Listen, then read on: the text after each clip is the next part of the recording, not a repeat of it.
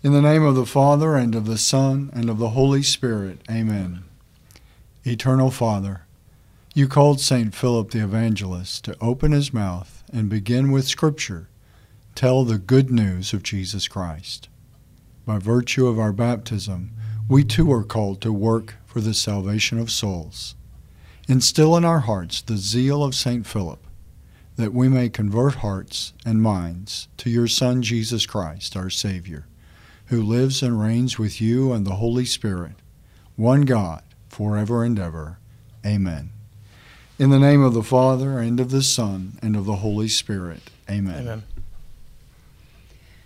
Welcome to the St. Philip Institute podcast, where we talk about how to teach the Catholic faith. We will show you how to teach the people you encounter family, friends, other Christians, people of other religions, even atheists I'm Stacy Trasancos, Executive Director of the St. Philip Institute of Catechesis and Evangelization. I'm here with His Excellency, the Most Reverend Joseph Edward Strickland, founder of the St. Philip Institute, and our new Director of Faith Formation, Luke Arredondo. Luke and his wife, Elena, have four daughters and have moved here from Tallahassee, Florida. Luke is completing his PhD in religion, ethics, and philosophy at Florida State University and is ready to put his experience as a director of religious education and a religion teacher in the Archdiocese of New Orleans to work here in Tyler. Welcome, Luke. We're so excited that you're joining the team at the St. Philip Institute. Oh, thank you, Stacy, and thank you, Bishop Strickland, for inviting me on board here. It's really, really exciting to me. Um, I had followed the work of the Institute and, and Bishop Strickland for a few years and had told my wife that uh, I was going to apply for every job I could find. And then I was also just going to ask Bishop Strickland if he had any jobs. and before I got to writing that letter asking for a job that didn't exist, uh, you guys posted one. So it made it a little bit less awkward for me. And I'm just super happy to be here. We're yeah. glad to have you.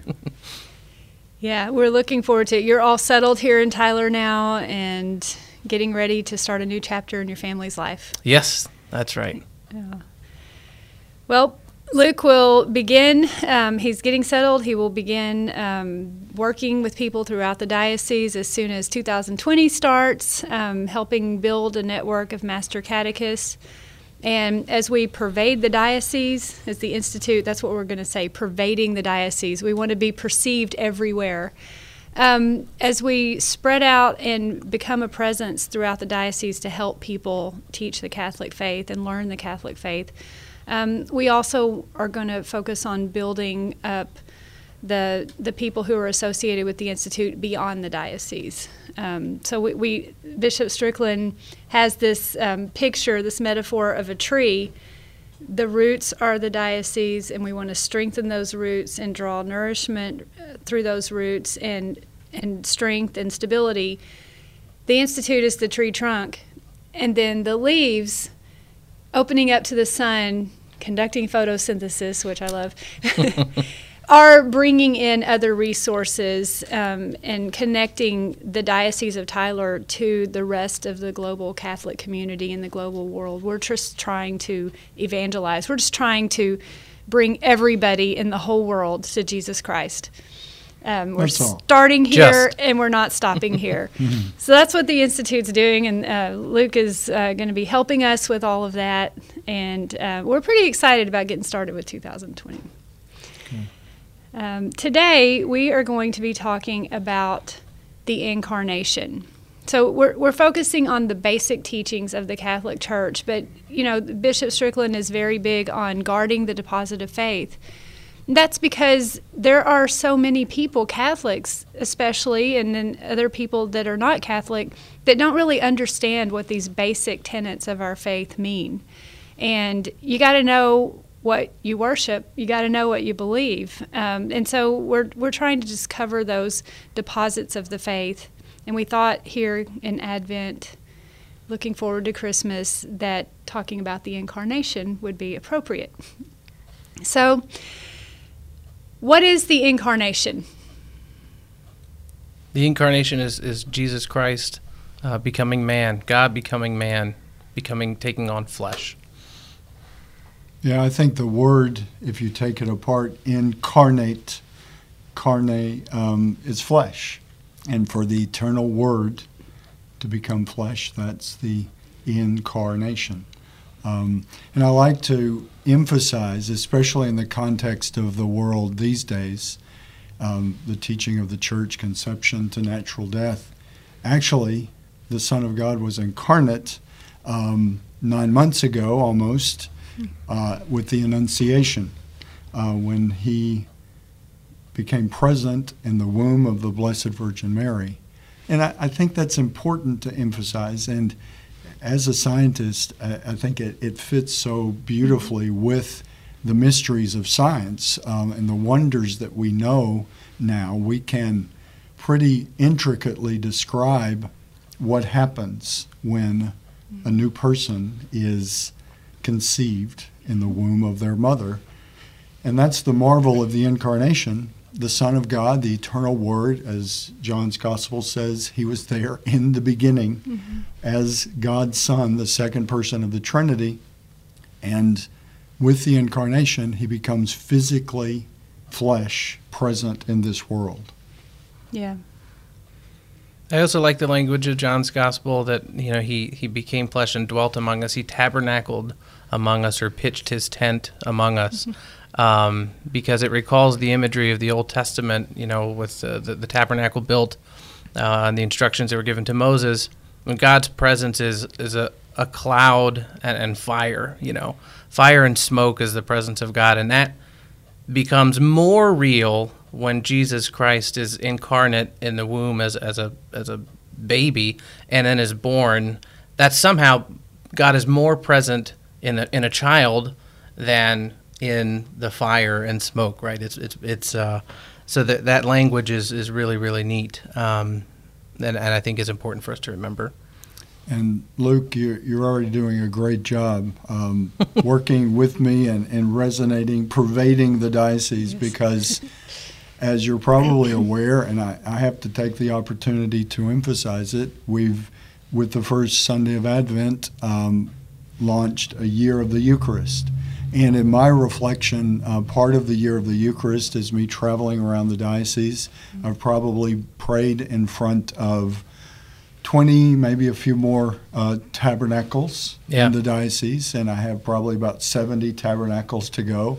we don't have that many parishes, but some have multiple tabernacles, and then we have convents and in various places where the Lord is tabernacled in that way. And, yeah. and to think of the, the womb of the Blessed Virgin Mary in the same, it's the same Lord. Um, and in my own prayer before the the sacramental presence of the Lord in adoration, it, it that's something I reflect on a lot. That um, as hard as it is sometimes, just in the human sense, to really enter into the reality that the Lord, the incarnate Lord, is present in that consecrated bread that is there in the monstrance in Eucharistic adoration. To me, it makes it a little easier even scientifically, to imagine, well, he was a microscopic presence in, initially mm-hmm. in the womb of the Blessed Virgin Mary when he became incarnate. And that tabernacling is, it, it continues. Um, right. One thing that I reflect on that really is the incarnation still with us. He says, I will be with you always until the end of the age.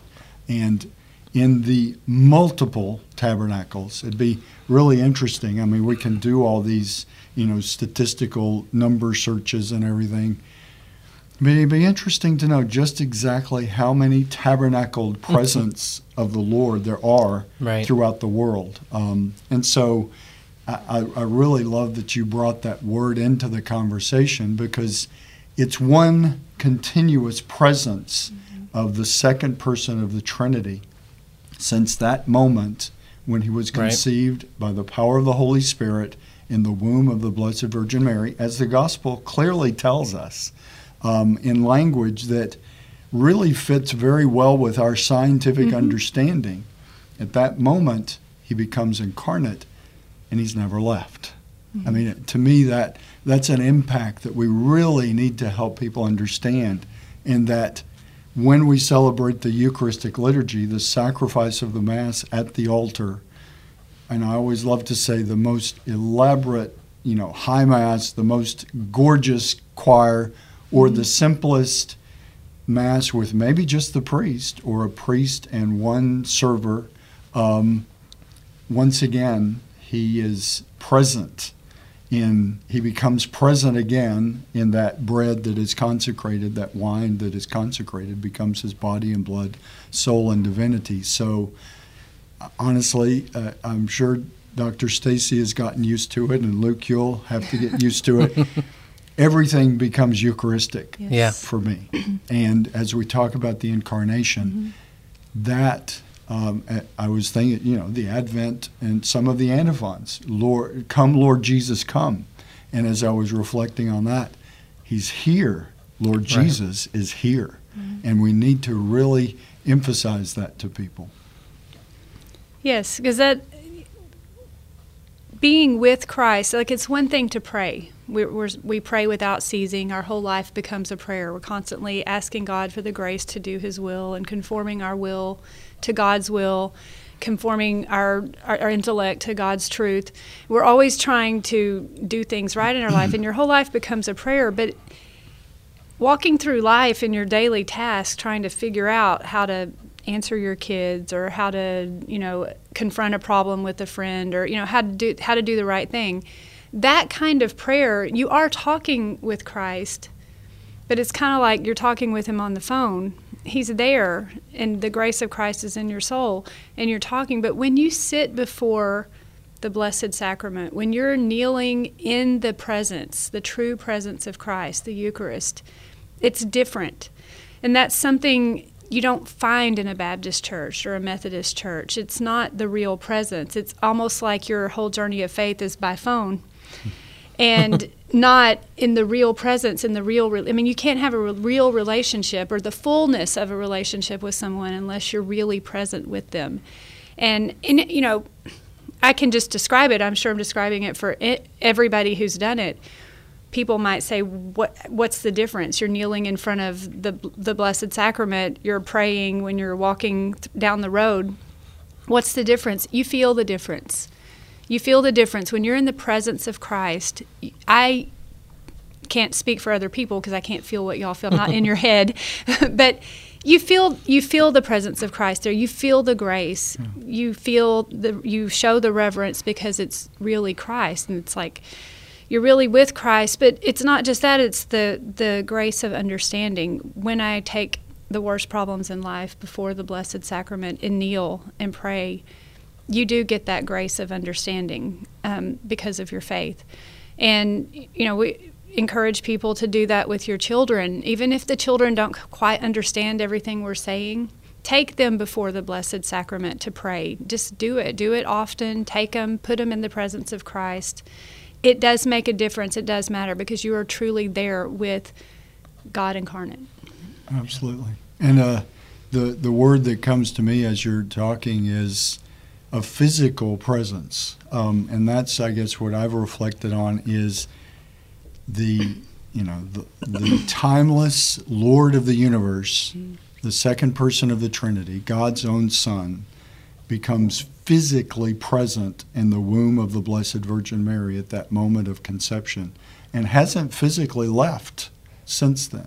Um, and and in what I've read recently and in my prayer that emphasis of that is one of the aspects of the Eucharist is to be the Lord physically present here on this earth for all time.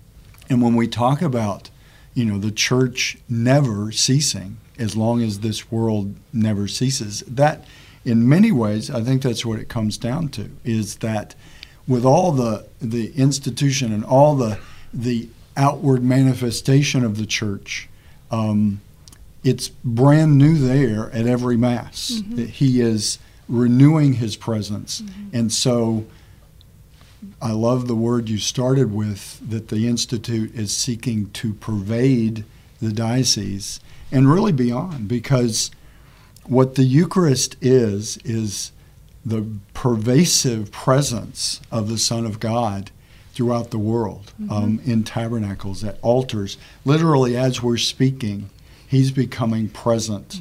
Um, Yeah. I'm sure, as a scientist, and, and I'm sure, Luke, with your studies, all of us who think about these things, I love to think about the, the timeless God entering time, the non physical Lord of the universe who created everything that is physical, becoming physical in a place at a time. That's what happened at the incarnation. That's what happened when he was conceived in the womb of the Blessed Virgin Mary. God became physically present in his own creation. And and part of the the reflection that I have with that is talk about humility. Um, Yeah. And we, we talk about the humility of Christ in terms of, well, he was born in a stable, you know, and which absolutely, but it goes so much deeper than that, that the Lord of all, the, the very source of life, the source of all that we call physical, the source of the universe that creates time, a timeless God, Yeah. had the humility to enter into his own creation Yeah. and become physically, finitely present in one place as um, the Son of God incarnate. He was there in one woman's womb and began to develop, as we all did in the wombs of our mothers, as one child, growing to the point of what we celebrate at Christmas. Nine months later, he's been on earth for nine months, and we celebrate at Christmas what we all celebrate with the human person his birth into the world. Um, and it, it really, I I just love to, I don't think I can reach the bottom of reflecting in prayer before the Blessed Sacrament that at every Mass, um, that bread and wine become, I mean, it's, it's kind of like repeating over and over again Right. that it's the same reality, the same sacrifice, but it come, becomes Him really present in the world once again. So even as we're speaking, no telling how many masses, how many altars where bread and wine are being consecrated somewhere in the world. Yep. And at that moment, once again, the King of the universe re enters time and space and becomes physically present in a way that we can't explain. Right. And we're not getting into Eucharistic theology Yeah. specifically with this uh, talk this afternoon, but in a sense, it always gets into that that the incarnation, and I think that's what one thing that I've grown in, um, and hopefully we can all grow in and in our prayers, and every person, every family attending Mass, typically on Sundays. A good faithful Catholic at least goes to Mass every Sunday. But to really be aware that the incarnation that we celebrate at Christmas is there again. Um, Right. The Lord of the universe re enters physical bread and wine that is transubstantiated into that presence that is in the womb when he was originally incarnate. I could talk forever, but I'll, I'll let y'all talk. I, I want to um, say that there's there's of course there's a really great parallel between the incarnation and, and the Eucharist, um, and in both cases, you know, uh, there's a, there's a line from Venerable Fulton Sheen. Uh, in, in one of the opening chapters of, of his Life of Christ, he says that divinity is always where you least expect to find it. Um, so he's reflecting on Christ's birth, um, but the same would apply to, to the Eucharist and the tabernacle. Like, it doesn't make any sense for the Lord of creation to be a child, uh, any child. But if it was going to be a child, it doesn't make it any sense for him to be the child of you know poor family who does who can only afford to offer the the doves in, in the temple. Um, it doesn't make sense for him to be born in a stable. Uh, who he who you know he has no food, but he's the source of all food. He's the source of everlasting life. Um, it it's the same with the Eucharist. You know how how could that be in that tabernacle or in that piece of bread that that becomes the Lord? It's it's such such a mystery. Um, and it's a, it's a beautiful mystery, and especially at Advent, both of those go together so well. Um, and what's weird for us, or, or strange sometimes to for, for me, is that Jesus is already here It's an already but not yet. Like Advent, we're waiting for him to come, but but he already did. And, and the Catechism talks about this that the purpose of Advent is for us to prepare our hearts like the Israelites did for the first time to welcome him. Uh, but we have the great advantage that we already know he's here, and we know where to look if someone will, if if we listen to you know what we've been told and where, where the Gospels and what where the Church says. Um, but the, the the first the first encounter it was totally unexpected. N- nothing made sense. He wasn't born in the inn. Fulton Sheen says the inn represents like all of the places, all of the popular people, and all of the the hip ideas. They, they were they were at, at the inn, and Christ was outcast. But we know now that that's where that's who Christ is and where He is, where to find Him. Um, there's, there's something beautiful about that. It is. And it, you know, getting back to the incarnation, like that word, actually, when I understood what that word means, that it means God becoming flesh or something incarnate means to become flesh, people use that word wrongly sometimes. Like they'll talk about things become, what they really mean is manifest. Things become manifest, but it's not the same as becoming incarnate. But, but thinking about what happens at that moment of conception, for us, there there was the sperm and the egg, and when they first met and fused, there's all kinds of chemical reactions going on, but there was the life that the two became one, and there was this life. And for none of us, no one knows exactly when that moment was that we first started to exist. I mean, it was when sperm and egg fused, as far as we can tell scientifically, but even the mother doesn't know when that happens. Like you're not sitting there going, "My child just first started to exist," because you can't. You have no way of knowing. Yeah, no perception. Right. Yeah. There's there's not like little Martians in the womb that go, "Hey, we have a new one down here." it's just. It, but it does She's happen. a scientist, it's okay.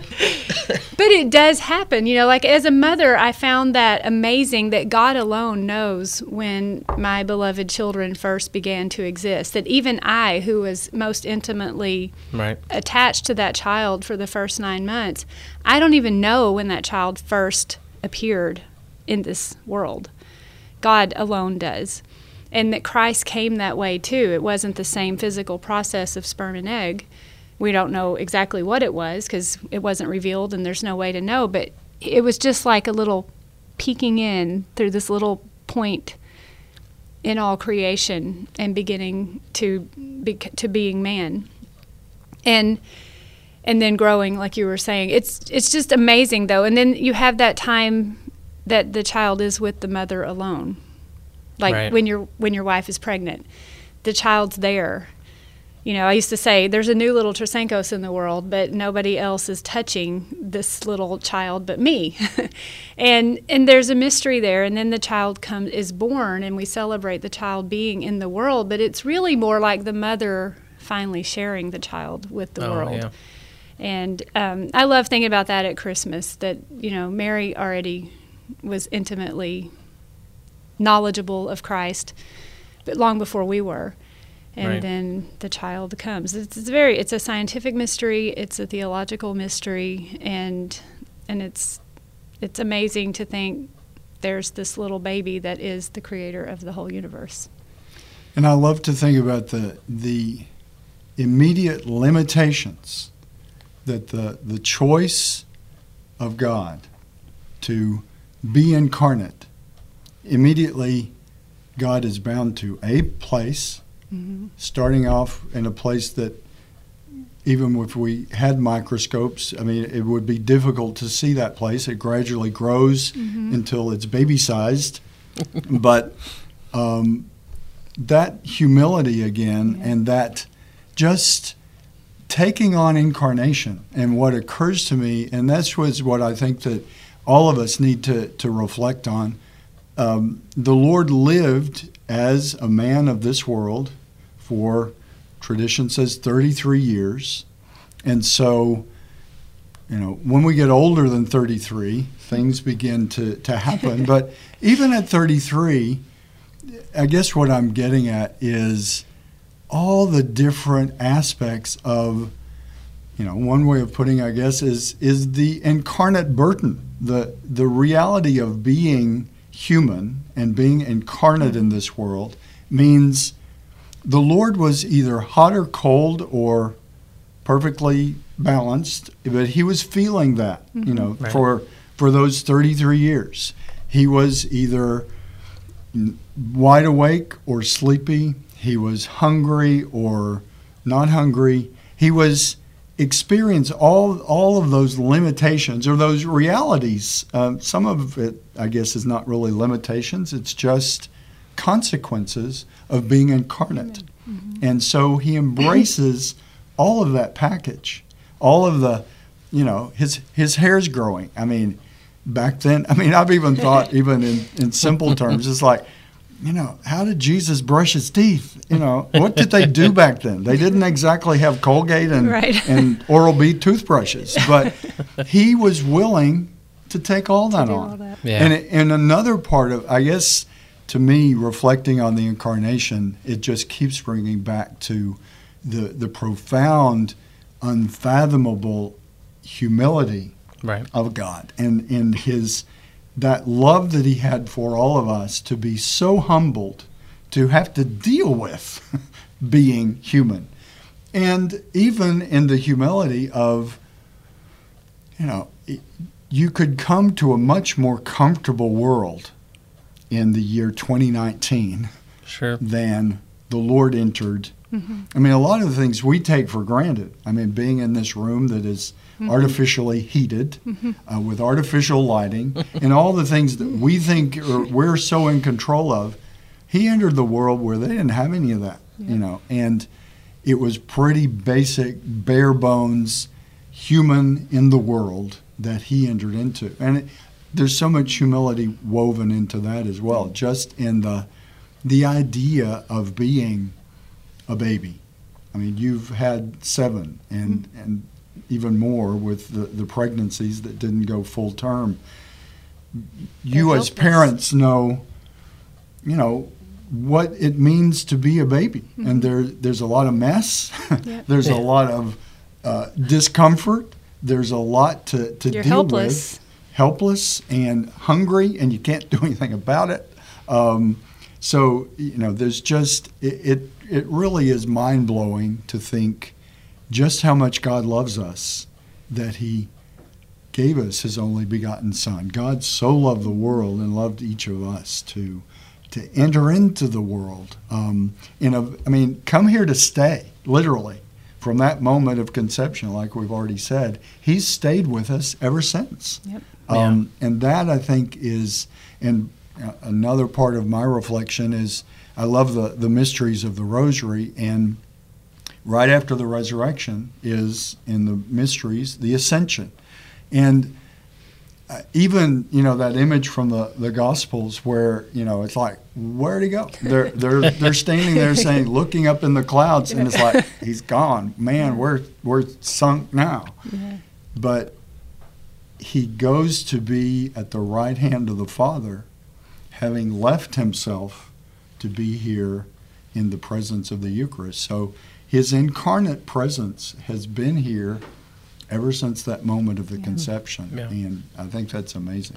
I think it's uh, also this this mystery of uh, you know Christ redeems us at the end of his life, but there is a way, and the Catechism says that all of his life is redemptive, um, and certainly the beginning of his life being in such a humble state and, and a poor circumstance, uh, but but also you know his childhood and, and being obedient to to his earthly parents, uh, having to listen to Joseph and Mary. Uh, Fulton Sheen says that um, Jesus spent only three hours redeeming. He spent three years preaching, but he spent 30 years being obedient to his to his parents. Um, and I think that's tremendously important to not forget that uh, when he's born, that's not the only humiliating moment for him. It it really, I mean, it's his whole life, uh, and that it's in part way redemptive. Like he's already beginning. So so the I, I just keep I read a lot of Fulton Sheen. So there's another another image from Sheen is that I'm so going to use that on my kids, by the way. Yeah. Jesus was obedient for 30 years. uh, he, he says that the, the the cross is not just at the end of his life. It, it it is there, but it casts a shadow back on all of the other moments of his life. So even when he's born, the gifts that are brought, you know, one of them is is a is a burial spice. Uh, that his entire life has this this element of it that shows you what's going to happen and it doesn't become clear maybe till later but when, what we can look back on it now and sure. appreciate that whole that whole stretch of his life as being in part way redemptive yeah and i always think back to um, the science of it because but there there was something so father stanley Jaki's work that i studied one of the things that sort of rocked my world when i heard about it you know why why is this incarnational Trinitarian religion different from all the others? What makes it so special? Christ. But Father Yockey was saying that science was born of Christianity, that Christ was the savior of science. That I mean, he goes farther than than you hear other people going. That Christ had to come um, for us science lovers, for us for modern science to even arise. But I mean, what he's saying is, in the fullness of time, Christ became manifest. In those days, those uncomfortable days, you know, that that was in the Maccabees revolu- um, revolution when we, and I think it was 168 years before Christ. There, the king that was killing those the Jews for not eating pork and doing the things that their the faith of their fathers told them to do for not following God's laws or for wanting to follow God's laws and not his laws. The backstory on that was Antiochus IV wanted to be called Epiphanes. He wanted to unite a bunch of kingdoms and invent a god that was so it was like a, a man's invention of God that would be the one God for all of the kingdom that he was uniting. And he, and he changed his name to Epiphanes, which means God manifest. Mm. Not God incarnate, but God manifest. And he, the king, was the God manifest. And he was going to tell everybody what laws to follow, and the Jews wouldn't do it. Yeah. And he was killing them for it. When Christ comes, and the ancient Greeks had this word um, unigenitus and monogenes, which meant only begotten. The Greek was monogenes and the Latin was unigenitus, but it meant only begotten. Their conception of of creation, well, they didn't call it creation, but their conception of the universe, the world that they that we now study as science, was that it was one with God, that it was um, God was immanent in the universe, the mm. pantheism, that the world is God. The world is this one eternally cycling cosmos that is God and it emanates from God, it's part of God.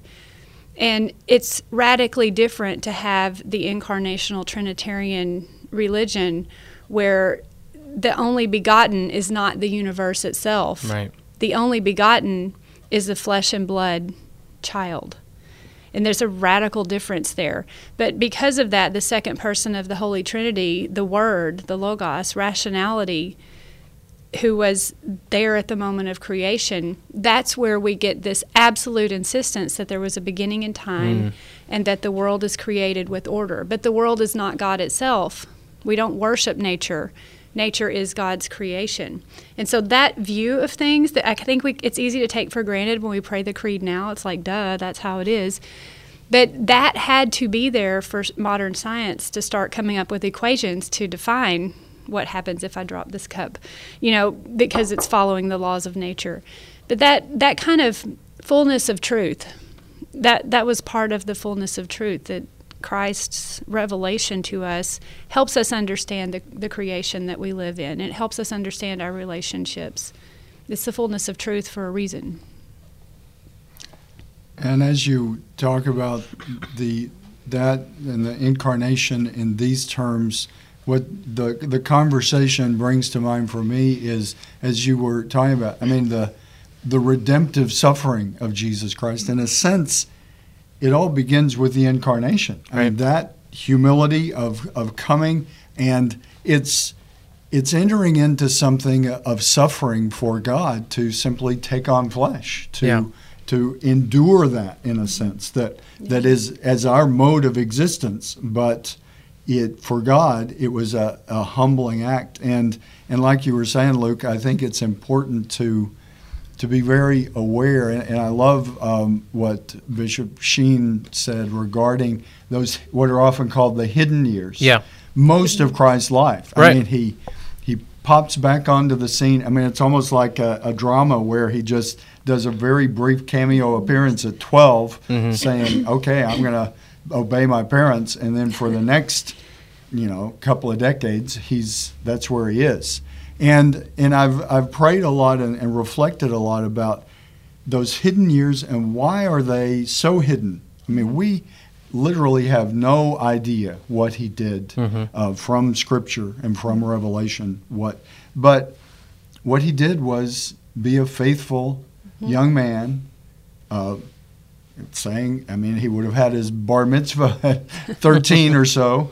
I mean, and just taken all the steps, just like was referred to already at the presentation in the temple, they were faithfully following that Hebrew Right. uh, revelation, that covenant with Abraham. They were faithfully following it. That, you know, and the Maccabees defen- fended off an attempt to break that down a couple of hundred years before Christ. And so here he is, the incarnate one, the only begotten Son. He's living a very ordinary, very mundane life um, there in the, the neighborhood of Nazareth with Joseph and Mary. We don't really know any details, but one thing that's my reflection, and it sounds kind of like it's connected to what uh, Archbishop Sheen was was getting at, is that because it's kind of a blank slate there, we can bring our own experience into what Christ would have experienced. I mean, and I love to tell the confirmation kids when at confirmation, you know, what, whatever their age, maybe you know, one kid in the pew is 15. Um, Christ was a 15 year old young man with all the human reality of that, Mhm. being obedient to his parents and, you know, living very much in a different culture. But, you know, I mean, you've had 15 year old kids. Your son's not 15 Have one yet, now. but uh, 15 year olds, they're hungry a lot. Yeah. At least for what I remember and what I've seen of 15 year olds, they've Yeah. got a lot of energy. My 15 year old daughter's taller than me. Yeah, they they're growing. They're Yes. they're hungry. They're hungry in, in, in both spiritual and Mm-hmm. physical sense, and that's what Jesus of Nazareth would have Mm-hmm. been experiencing. He was getting stronger, and I'm sure you know I love to imagine even the incarnate aspect of being a man of work, uh, a carpenter's son. And from what I've read in in recent years, the you know, as a kid, I, I kind of thought of, oh, he's a carpenter, he's putting little furniture together or something. But very likely in that culture at that time, I mean, and I love to think about Joseph and Jesus uh, working on a, a Roman aqueduct, maybe building the, the superstructure to maybe repair a place. Who knows? Mm-hmm. But Yeah. doing big construction. Uh, I mean, I think that that's a, a great way to realize. I mean, who knows? Maybe it did. Maybe it was just furniture, mm-hmm. or maybe it was building houses, or maybe it was what we would consider a major construction mm-hmm. site that Christ was working on with the, you know, the Joseph and Son uh, carpenter company. You know, but but I think to to allow ourselves, and it's just imagination, but it's it's kind of a a letting extrapolating the from he was a real Yeah. male child who became a little boy who became a young man who became a fully grown 25 30 and then of course he he began his public ministry and the, the world began to see him. But built into that as you were saying luke is suffering Yeah. um, and limitation and heartaches mm-hmm. and everything that any 20 year old male of the human race experiences in very different cultures and very different mm-hmm. times. But still. but the human heart really hasn't changed that mm-hmm. much. And the king of the universe took on a human heart um, that's part of the incarnation he had a heart he had toes, he had hair, he had everything that is the human package, uh, a human being, and and all the limitations and all the challenges that go with that. And there's a way in that all of those limitations throughout his the early years leading up to his his sacrificial death, right? That's that's sort of to, to prepare him to be able to finally. I mean, he's going to lay his life down. You know, not only he's become a I mean, he's become a human being, and that's huge. And we can't can't even really understand what that's like to be God who becomes man. Um, but throughout all of those smaller stages, he puts himself in a position to be able to lay down even his very life uh, for us, which is which is tremendous. I as, as a kid couldn't understand that, but I, I did I did think it would be annoying to to try if you're Superman to try and be Clark Kent. Um, that's like on a much lower level. Like Clark, Superman's not God. He's pretty cool, and I really like him, but he's he's, he's not the creator of the universe. Um, he's not the eternal logos for him to just walk at a normal speed or like dri be in traffic. I mean, I- like I, I would think about that as a kid. Like I would have just ran. You know, I wouldn't have been able to sit in a car in traffic. Like that'd be so frustrating. I'd just fly or jump or run or whatever. Um, Jesus being being a person is like so much more self limitation because he because he created everything. He could do really anything he wanted to. Um, but what he had to do and what he was choosing to do is was die for us.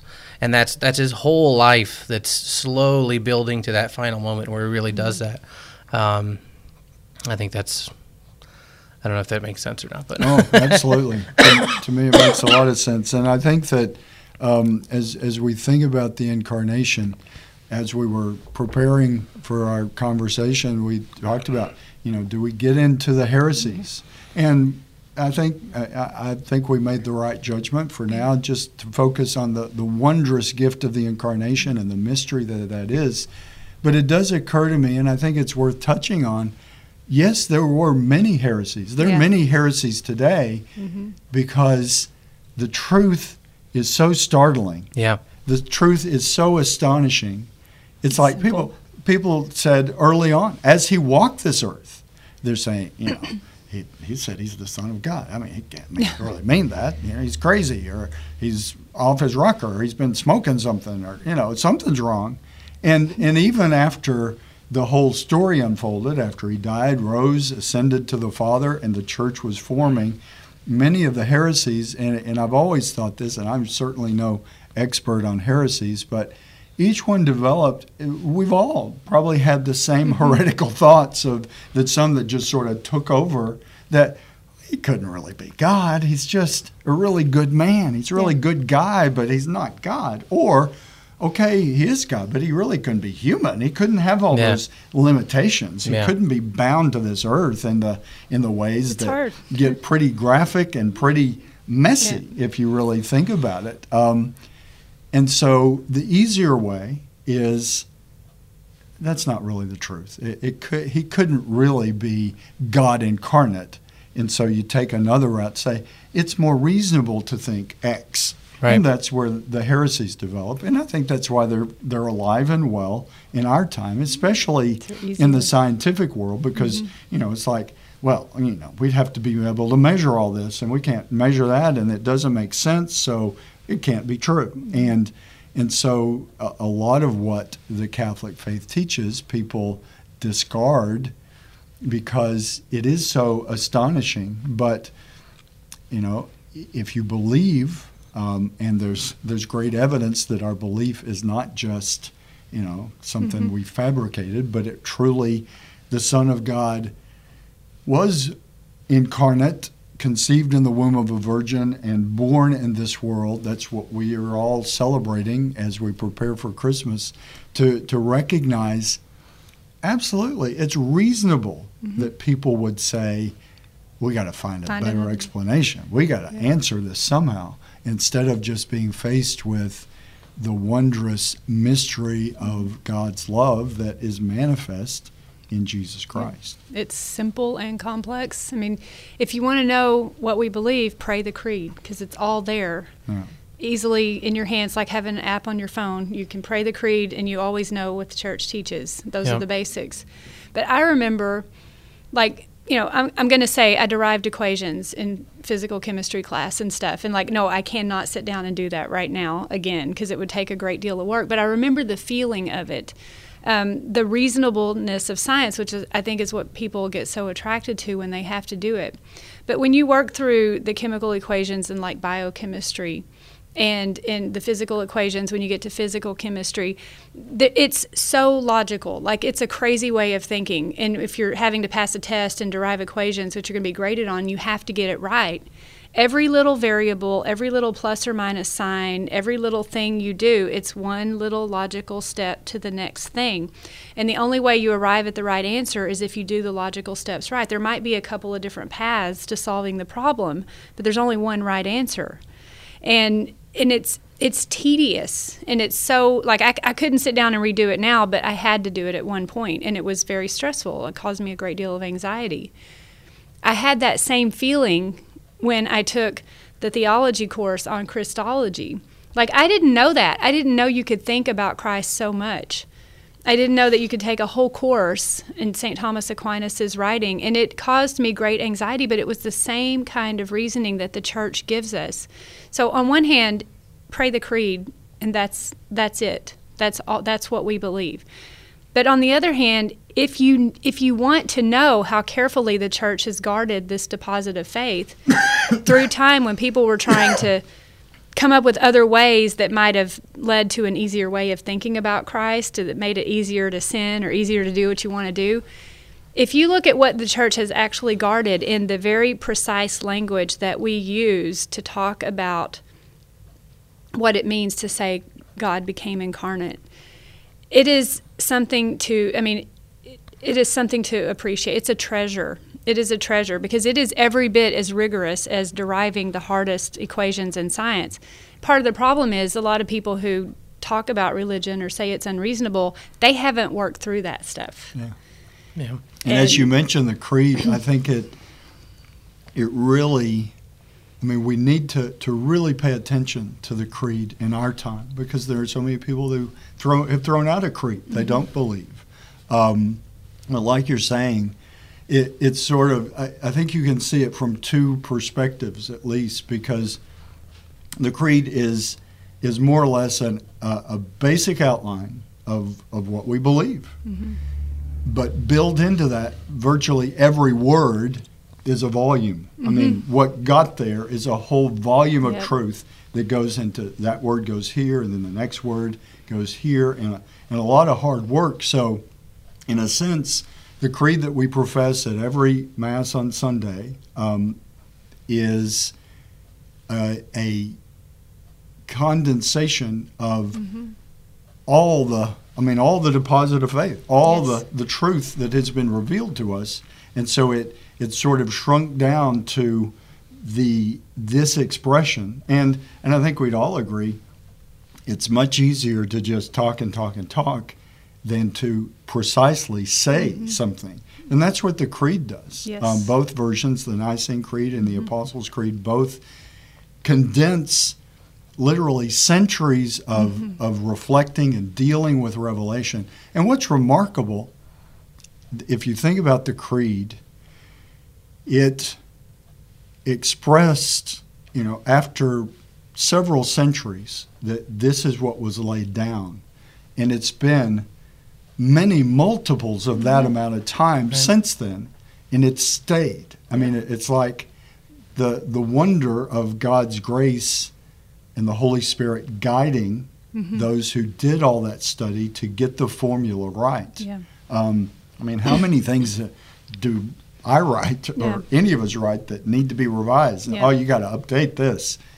There really is no update for the mm-hmm. creeds that's necessary. Right what instead we have to continually bring ourselves back right. to, to, that, that truth mm-hmm. because it's it's revealed truth for mm-hmm. one thing that's that's the advantage they had mm-hmm. i mean they mm-hmm. weren't just the greatest minds or the greatest scientists ever but they had the advantage of being divinely inspired to mm-hmm. to pull all this together mm-hmm. but i think we really need to to pay great attention to the creed and at the masses on christmas we will kneel at those mm-hmm. words of the incarnation. Yeah. And the word became flesh. And and I think we all need to just keep going back to that and seeing that it gives us a great outline, but understanding it's almost like, you know, we've talked about before, looking at one pixel mm-hmm. of, you know, the, you know, let's say it's a picture of the Sistine Chapel and you're looking at one pixel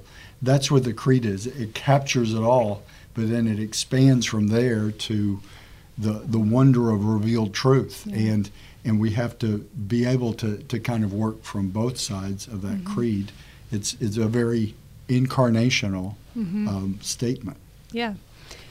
Pray the creed with your children, parents. Um, te- teach them the creed, and you will be teaching them the formula of the deposit of faith.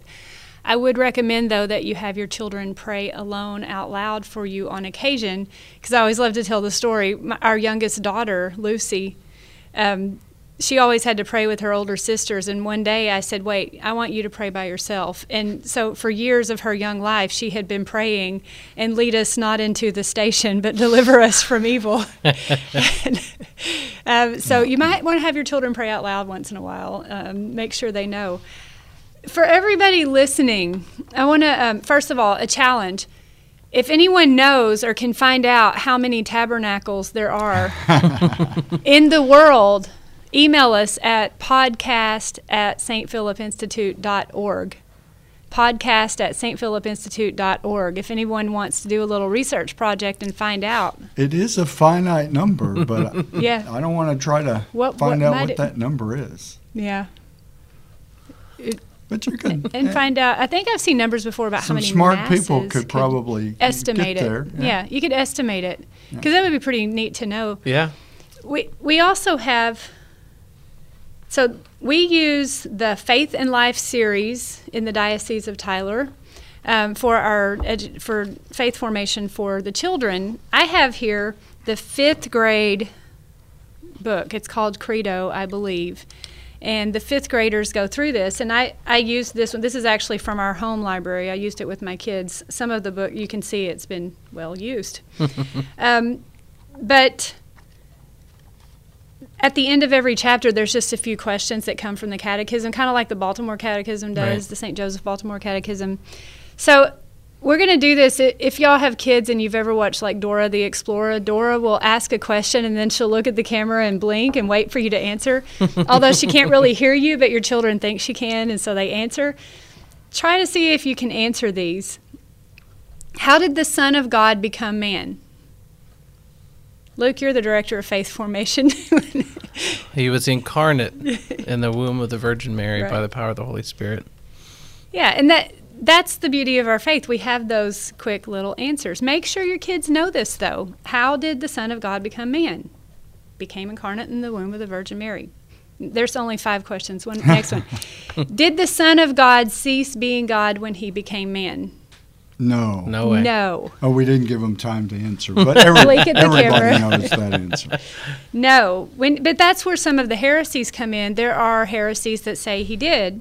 But no, when the Son of God became man, he did not cease being God, but was true God and true man at the same time.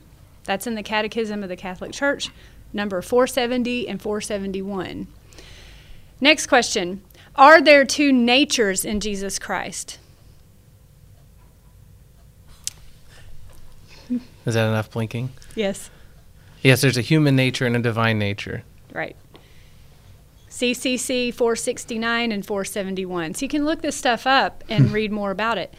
Okay, so are there two natures in Jesus Christ? Yes. Are there two persons in Jesus Christ? No. No. He's the second person of the Trinity. Yeah.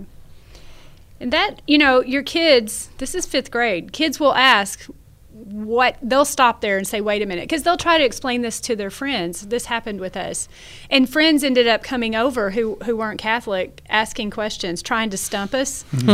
and, uh, and my kids had to answer. But are there two persons in Jesus Christ? No, only one divine person, the second person of the Blessed Trinity, Jesus Christ. Last question Did the Son of God always exist?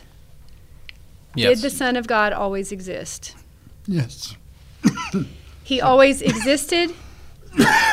he became man at the moment of incarnation. Always existed, became man at the moment of incarnation. So those are, isn't that great? Five, fifth grade. We're teaching it. Thanks to, this is from Ignatius Press, by the way. Shout out to Ignatius Press, who works with us on getting these books for the kids, grades one through eight in the diocese. They're excellent books. I used them with my kids when we homeschooled. Yep. Very good. Okay. Well, I think we're getting ready to wrap it up. Um, those questions, we always do something called In the Chariot to give you something to pass on and teach. And it was those five questions. So you can rewind if you rewind the podcast and listen to them. Um, to close, just want to remind you that we are producing this podcast. It's the podcast, it's the St. Philip Institute podcast. Just no fancy name, just the Institute podcast. Um, and our purpose here is to teach you how to teach the faith. We, we are passing on how to teach um, because when we ask people what they're hungry for, they want to be able to tell other people what the church teaches. But sometimes a lot of people say to us they're, they're just not confident that they're going to say it right. And I totally understand that because you don't want to say it wrong. Right. Um, and we're trying to help you with that. That's what we're talking about the beautiful truth of the Catholic Church. Guard the deposit of faith, stick to the basics. Look it up in the catechism. Luke carries his copy around. um, look it up online. Look in your children's books. The St. Philip Institute has the Way of Christ for teaching um, adults in faith formation. As we're doing this podcast, we have a number of different characters that you will see. So here's us. Luke will be around more now that he's with us, and the bishop is joining us in the podcast so he can teach the faithful and teach everyone out there. Also, Deanna Johnston, who is the director of Family Life, and Mickey Seba, our catechetical expert. Those two ladies do a wonderful episode, series of episodes in the podcast where they're talking more about mommy stuff and women stuff, um, a little more like crafts and things for Advent. And um, we have another team, Father Justin Braun and Doug Barry, who um, that's the men team. They talk more about um, issues relevant to everybody, but specifically to men. So we're trying to cover all seasons of life. Um, we're we're the older ones. we're in the season of maturity. We're not in the season of wisdom yet, which is 70 and over. Um, but we're trying to cover the seasons of life with your infants, with your young children, with your teenage years. I have um, next year at this time I'll have four teenage daughters in our house. Um, Luke has four daughters. Yep. They have four daughters. Eight, six, five, and 18 months. Yeah. You're in a very different season of life than my children in their teenage years. Um, but we're trying to we're trying to teach the Catholic faith, but also show you how that has an organic connection with how we live our lives. It's not just like if you're in the Catholic club, you have to know this stuff. God revealed this to us to show us how to live, show us how to be human. Um, and so that's what we're doing as we pervade the diocese and seep out into the rest of the world. We're trying to change the world. Okay, well, it's time to close. That is the end of this hour, and we will close now if Bishop could give us an apostolic blessing. And just to say, pay attention at Mass when the priest says, The Lord be with you. Um, in the Gospel we just heard for the Immaculate Conception, the angel says to the Blessed Virgin Mary, The Lord is with you. Maybe a little homework to, to discover why that difference. We say, The Lord be with you. And in the gospel, the angel says to Mary, The Lord is with you. And so, as I offer this blessing, once again, I will use those words that we use at Mass.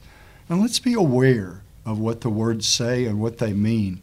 Every word at Mass really should have a sacred meaning to draw us closer to the incarnate Son of God. So, the Lord be with you. And with your With spirit. And may Almighty God bless you, the Father, the Son, and the Holy Spirit. Amen. Amen.